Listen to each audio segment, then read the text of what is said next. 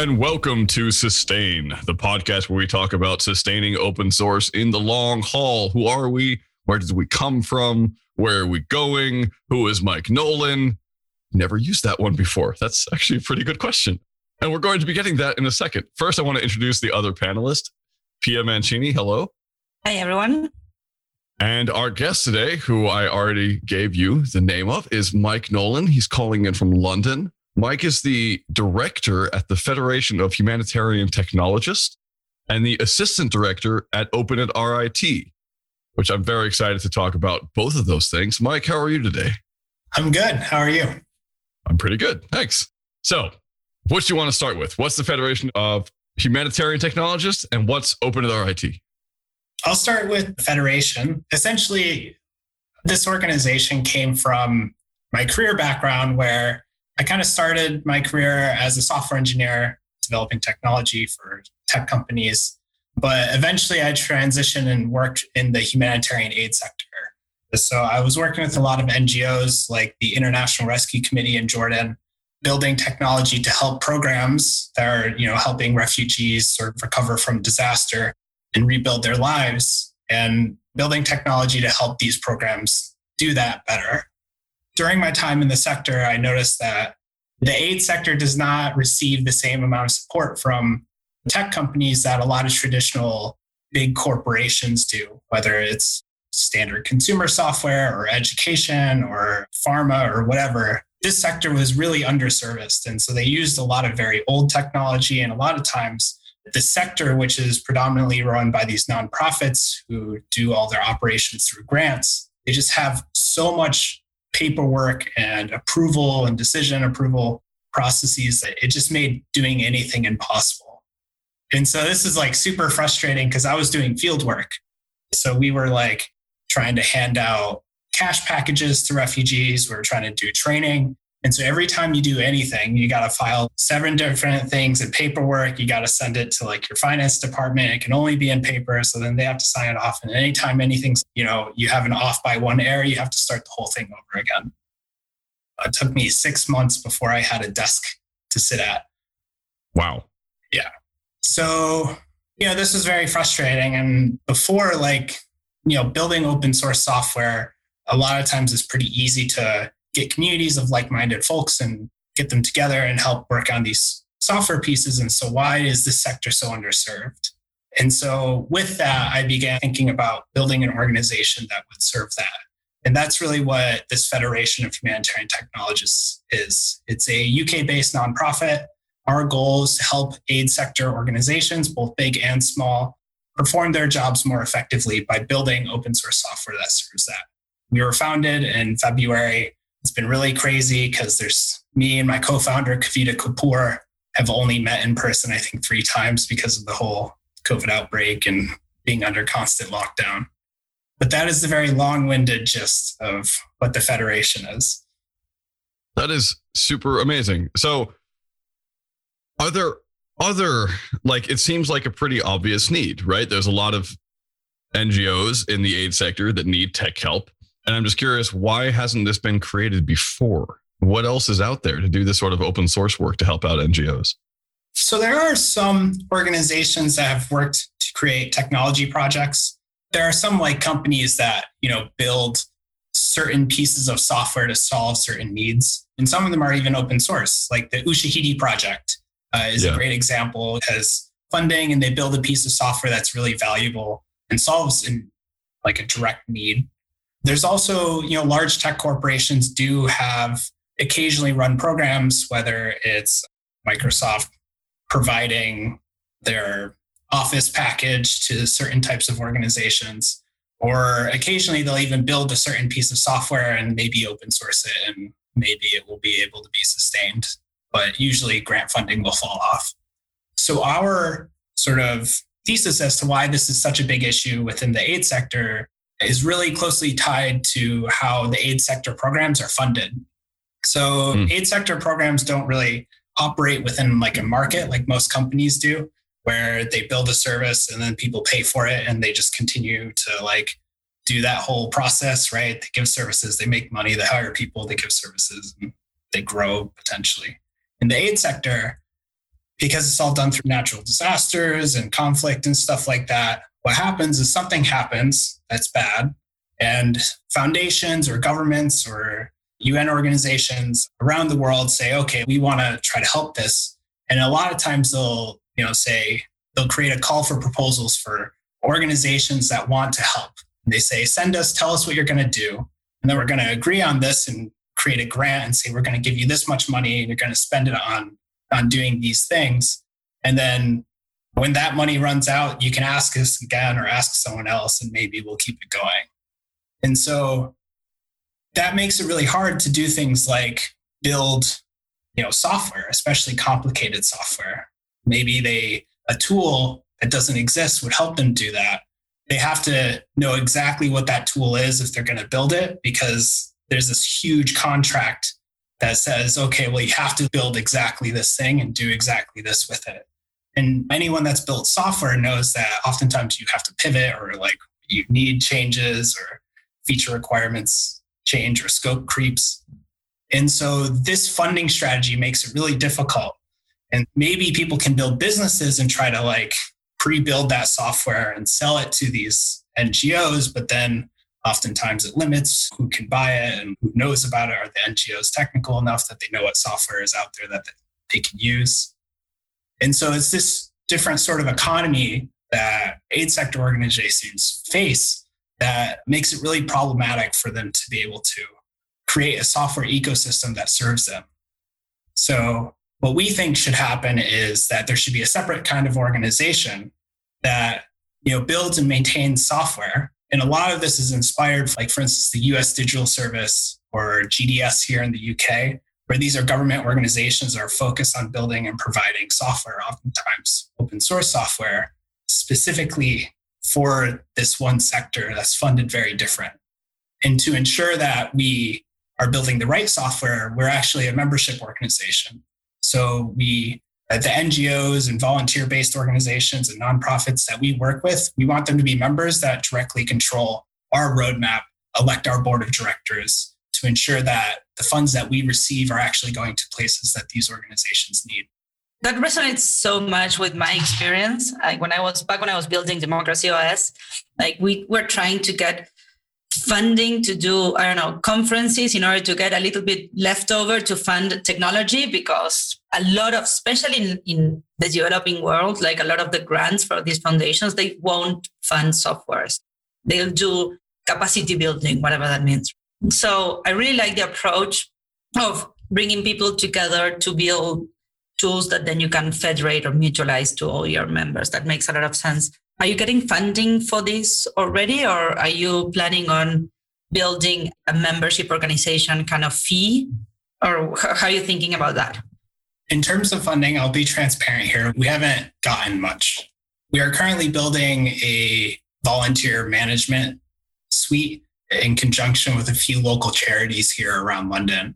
And we've gotten some funding for that on holding some events. We've had a hackathon we have some like digital infrastructure stuff sponsored for email and chat servers. In terms of what this membership model is and how it overlaps with our funding, we don't want to gate people accessing software through like an expensive membership model, especially in the aid sector. Funding is very lopsided, where it oftentimes goes to these Western based, very large organizations that have all this capacity to like apply for these grants.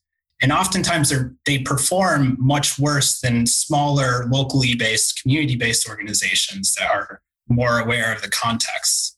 So we want to empower those smaller organizations just as much as we would these larger ones. And we know those smaller organizations don't have the same amount of funds that they can buy into this. So instead, what we feel like we should do is we want to appeal to international funders that care about like these issues in the humanitarian aid sector. We want to say, we know you want your, your money to go further, for instance. And the way to do that would be funding this software will make all these organizations more effective. All ships rise with the tide. And so if you fund programs like ours, we will collect metrics on the impact that we have on these organizations and how effective they are. And that's how we will prove our use to you. There's also proven models for this, right? OTF is a great example in the kind of internet freedom space. They're funding a lot of software that is being used by activists around the world. And they're like funding the development of the software for everyone. And like I can totally see how Gates Foundation or Rockefeller Foundation like would it just makes sense for them to get behind this because it's true that it's a very reactive sector in the sense that something bad happens and they're like, oh, we need to go there. But at a higher level, most crises have very similar aspects to it. You still need to be able to provide identity for people who are being displaced. You're always going to need to move resources at scale very quickly. So those things are like patterns that every humanitarian crisis has. So yeah, it makes a lot of sense. Why do you think why aren't more people doing this? Because there's a lot of funding in the aid sector. Why isn't there a company that is doing this in a way that it's uh, profitable? That, that's a really good question. Sorry um, to put you on the spot. No, no I mean, no. this is about thinking. yeah. This is something that, that question I ask myself every day whenever I wake up. I don't know. Uh, you know, there is some funding and there are a lot of great organizations. The Digital Impact Alliance is a great example of an organization that's trying to do similar things to us, maybe in a potentially a different way there's a lot of like more volunteer oriented open source groups that are trying to also create software that is needed in the sector. OVO comes to mind as a more recent example. So I think a lot of people are thinking about doing it. I think breaking into the aid sector is, is difficult. I feel very lucky to have had the opportunity to work in these field programs and, and to experience what I have. But there's not like if you're a software person working in tech, I want to have an impact or I want to create software that's more geared towards a sector. There's not many positions open to do it or companies that do say, like, we're building software for this sector. Oftentimes it's like software donated the sector. And so it's repurposed. Salesforce is a great example. Salesforce is oftentimes used by these organizations where it's, it's a CRM, but like maybe you can use it to keep track of your beneficiaries. Yeah. So and it comes with their own biases, right? and their own algorithms and yeah, yeah, totally.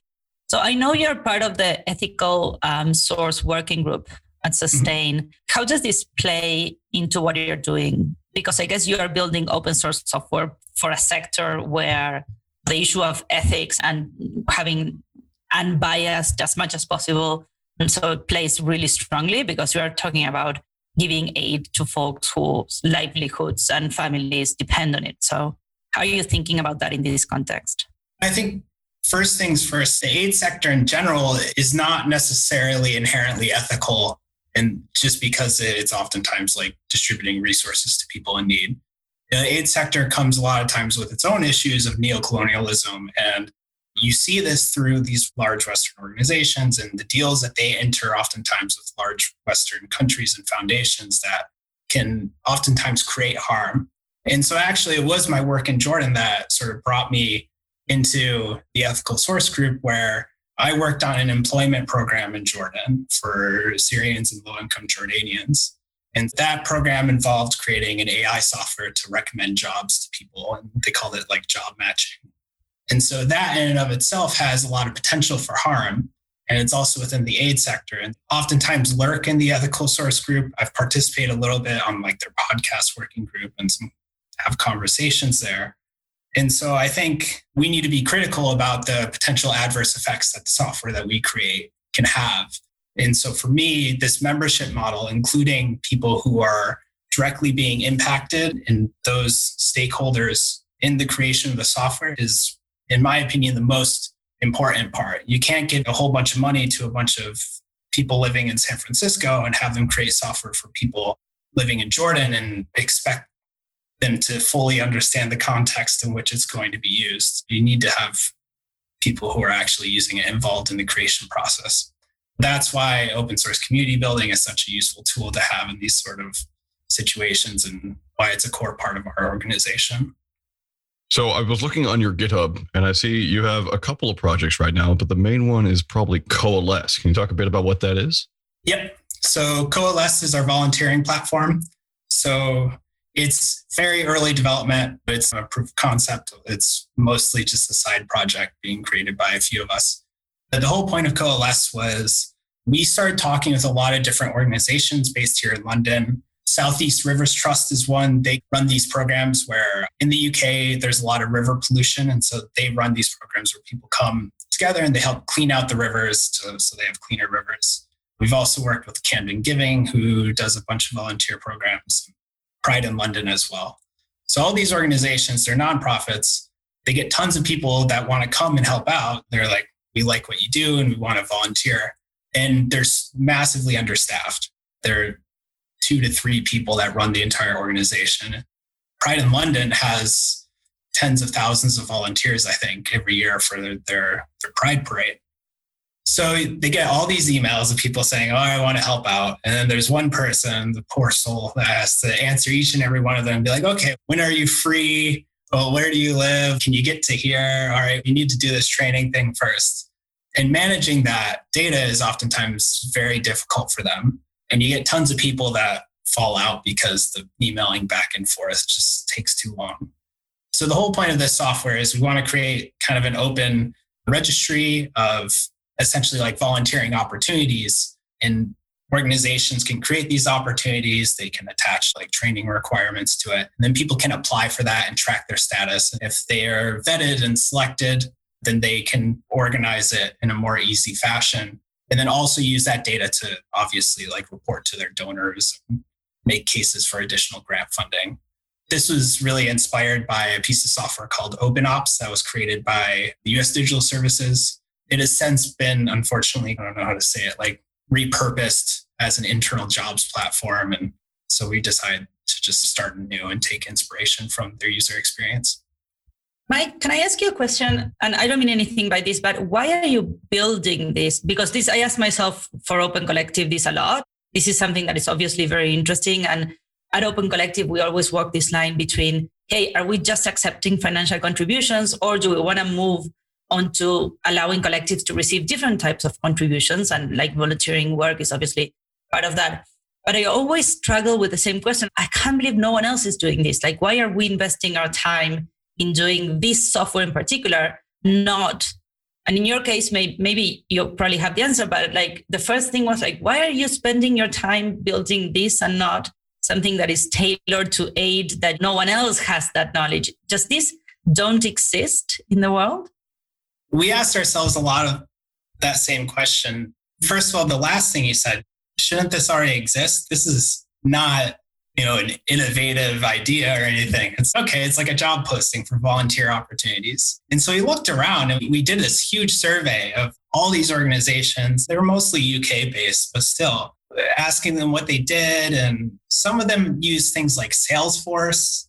Some of them would use Google Forms, basic stuff like that. But this sort of same churn of emailing people back and forth. And there really wasn't anything that we could find. There were some really tailor made pieces of software that was like, once you enter them in your system, like we can do some CRME sort of things.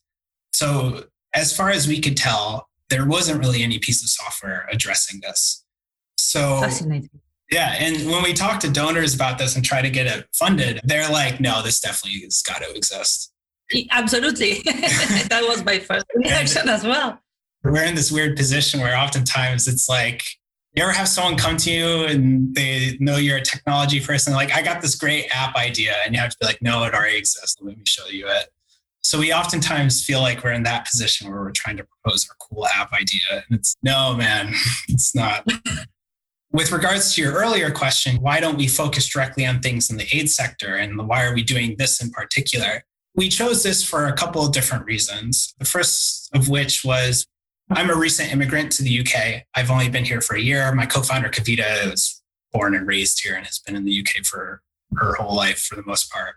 So we knew a lot of local organizations. We were well connected here.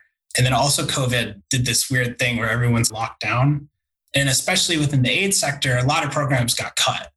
And a lot of programs are not thinking about how they can expand or make their processes more efficient or building new partnerships, but rather they're just thinking about how they can survive, how they can continue delivering the most bare bones service provision because both the, the international funding community is like, okay, well, we want to fund COVID stuff now because that's what's best. And then also, it's just, it's really difficult to provide services. So those two things are like, all right, let's think about starting local. And then let's, if we're going to think about being an organization that's creating products, maybe we should just, as a young organization, we should build a product ourselves to prove that we, we can do it, prove out some of our more development oriented methodologies and get some learnings from that. And maybe that'll make getting funded later easier. I do not know if it will, but that's a hope. There's a really interesting funding model that some open source software has that is, for example, Electron, that is funded by different companies like Slack, GitHub, blah, blah, blah, that they're using it in their desktop apps. So while you were talking, I was thinking like maybe this is a great model for you because if a lot of organizations and a lot of other kind of stakeholders in the ecosystem want to see this software in the world, then maybe they should all pitch in and fund it together. And you can create a way for them to, to, to put a stake and say, hey, I want to see this in the world. And we're all going to come together and put money for this particular project. It seems like an interesting way to fund this type of development that is obviously useful for many actors. I think that is a really interesting model. One of the things that, again, to be totally transparent, like a lot of the stuff I'm learning about I would say I'm generally fairly inexperienced where most of my career has been as like an implementation. And so this is my first time building an organization. I think obviously like software to get to an initial kind of stage where you can offer product to people, it's fairly expensive to do that. And so with a lot of the organizations we talk to, they're very interested in saying, oh, if you can do that, like we have like product concepts. We say, oh, well, you want this? And like, yeah, we want that. We'll like, we'll pay a monthly fee. It's fine. We'll just factor it into all of our like grant proposals from here on out if you can deliver that. And it's cool. Yeah, definitely. We just need like tens of thousands of dollars to get, to get that. And then we can offer it to you. And so I think you make a good point where it's especially when you have an initial product a funding model like that where all these people need it and they just want to pitch in to have it makes sense. I think when it comes to what about for the products that we don't know that we need yet and we need to research and, and build those? What about doing direct field research with every organization that is like providing humanitarian aid? That sort of like overhead that you see in, in large tech companies to explore markets and find out where they can deliver. But there's people doing that. They're getting paid to do that. And it gives them like a an area to they know what sort of technology they want to create. How do we create an organization that has standing staff to look at the aid sector, to work with all the organizations operating there, find out what they need, and then develop products to suit those? Oftentimes in tech, this is funded by VC. You have venture capitalists that say, oh, these people want to build these things and we think these have potential and we're going to fund them. But what about for the public sector or civil society? How, what does that look like? And how can we create a system that, that suits that? So I really like what you're doing. That's super cool. Where can people get involved with that? We're very young. We we have a small community. We've run a few events that we post up on our website. So federation of tech is our website. Cool. It has both uh, mine and my co-founder's email on there, I believe. So if you're interested and you want to get involved, we're small enough that you just reach out to me, the founder. We have a closed chat room and that sort of thing on Mattermost.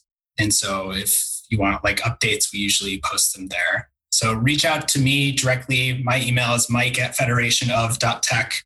And we can definitely get you involved and keep you updated with any sort of our goings ons over the next you know coming years.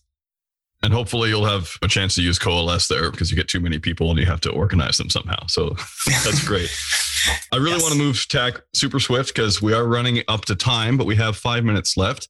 And while we're recording this we're recording this oh audience on january 7th it's a thursday but it's also the monday of the year. It's the first week of the year and Mike Nolan has just started a new job as assistant director at Open at RIT, which is a bit different than Federation of Humanitarian Technologists, but super cool. Mike, I want to let you give a short pitch talking about what that is and what you're doing there.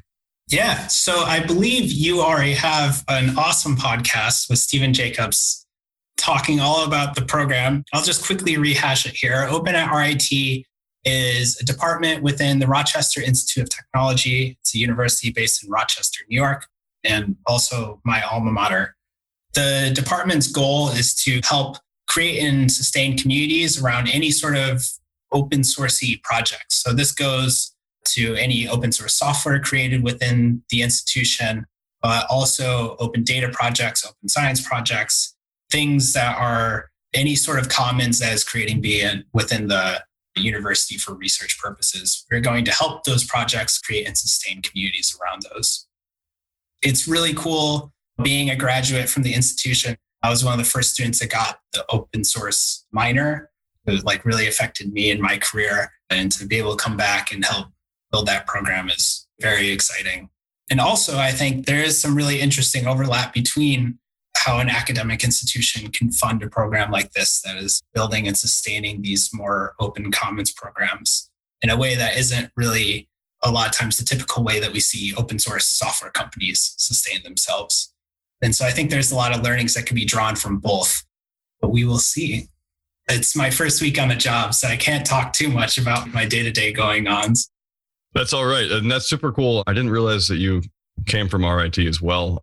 Justin Flory is also coming out of Open at RIT, or rather just RIT, and now he's part of the alumna who works with Stephen Jacobs and the like, which is super cool. He's on the sustain organizing committee, I guess would be what you would call us as well. I think the podcast you mentioned was actually Impactful Open Source Podcast, which I've, I put in the show notes. I'm not sure we've had him on sustain yet for Stephen Jacobs.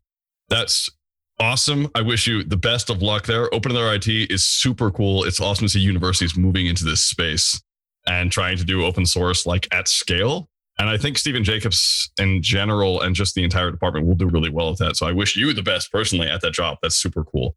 Maybe we can have you come on at another time to talk more at length around what you've done there as opposed to how is payroll working? It's the the I don't okay. And hopefully yes. you get a desk this time. Luckily, this position's remote, so that I have under my own control. But yes, very excited. SJ and Justin Flory is a huge, uh, really close friend of mine, and also just very cool person. Yes. Speaking of uh, friends of ours and people we want to highlight and talk about, it's probably a good time to go to Spotlight. So, Spotlight is the bit at the end of the show where we say these are things that have helped us out in our career helped us out with open source and just projects that need love, need light, whatever. It's pretty open to interpretation. Old listeners will understand. So, Pia Mancini, what is your spotlight today? So, my spotlight is for a little productivity app that I use a lot. Unfortunately, it's not open source, but I really like them. It's called Workflowy and it's infinitely nested bullet points, which for someone with OCD issues like me is like, ah, amazing. It's been very helpful for me to just organize my day, my life, my, you know, it has tags that are really handy. So yeah, workflowy. If you need a place where to put everything that's going on, I would recommend trying it out. And Pia is one of the most competent people I know at work. So if she says something, you should probably all listen. I'm going to probably get that now. Thank you.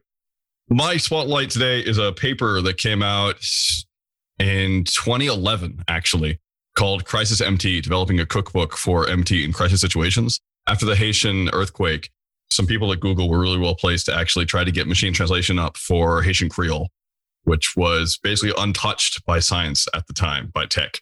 And within like seven days, they had a working machine translation going up so they could do first responders, automatic translation.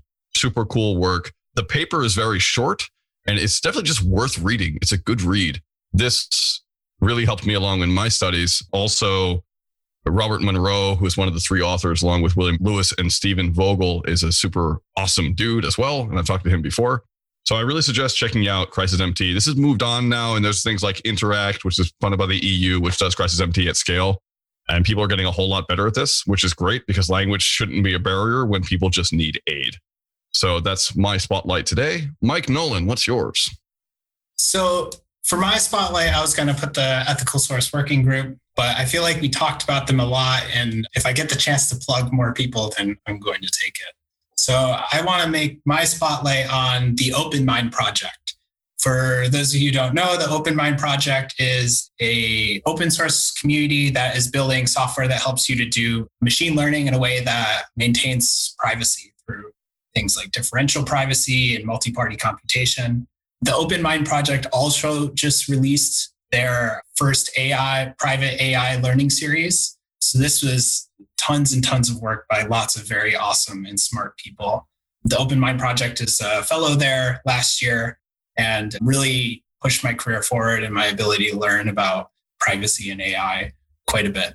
A super awesome project, such a great, awesome, welcoming community. Everyone I've ever interacted with there has been just such cool people.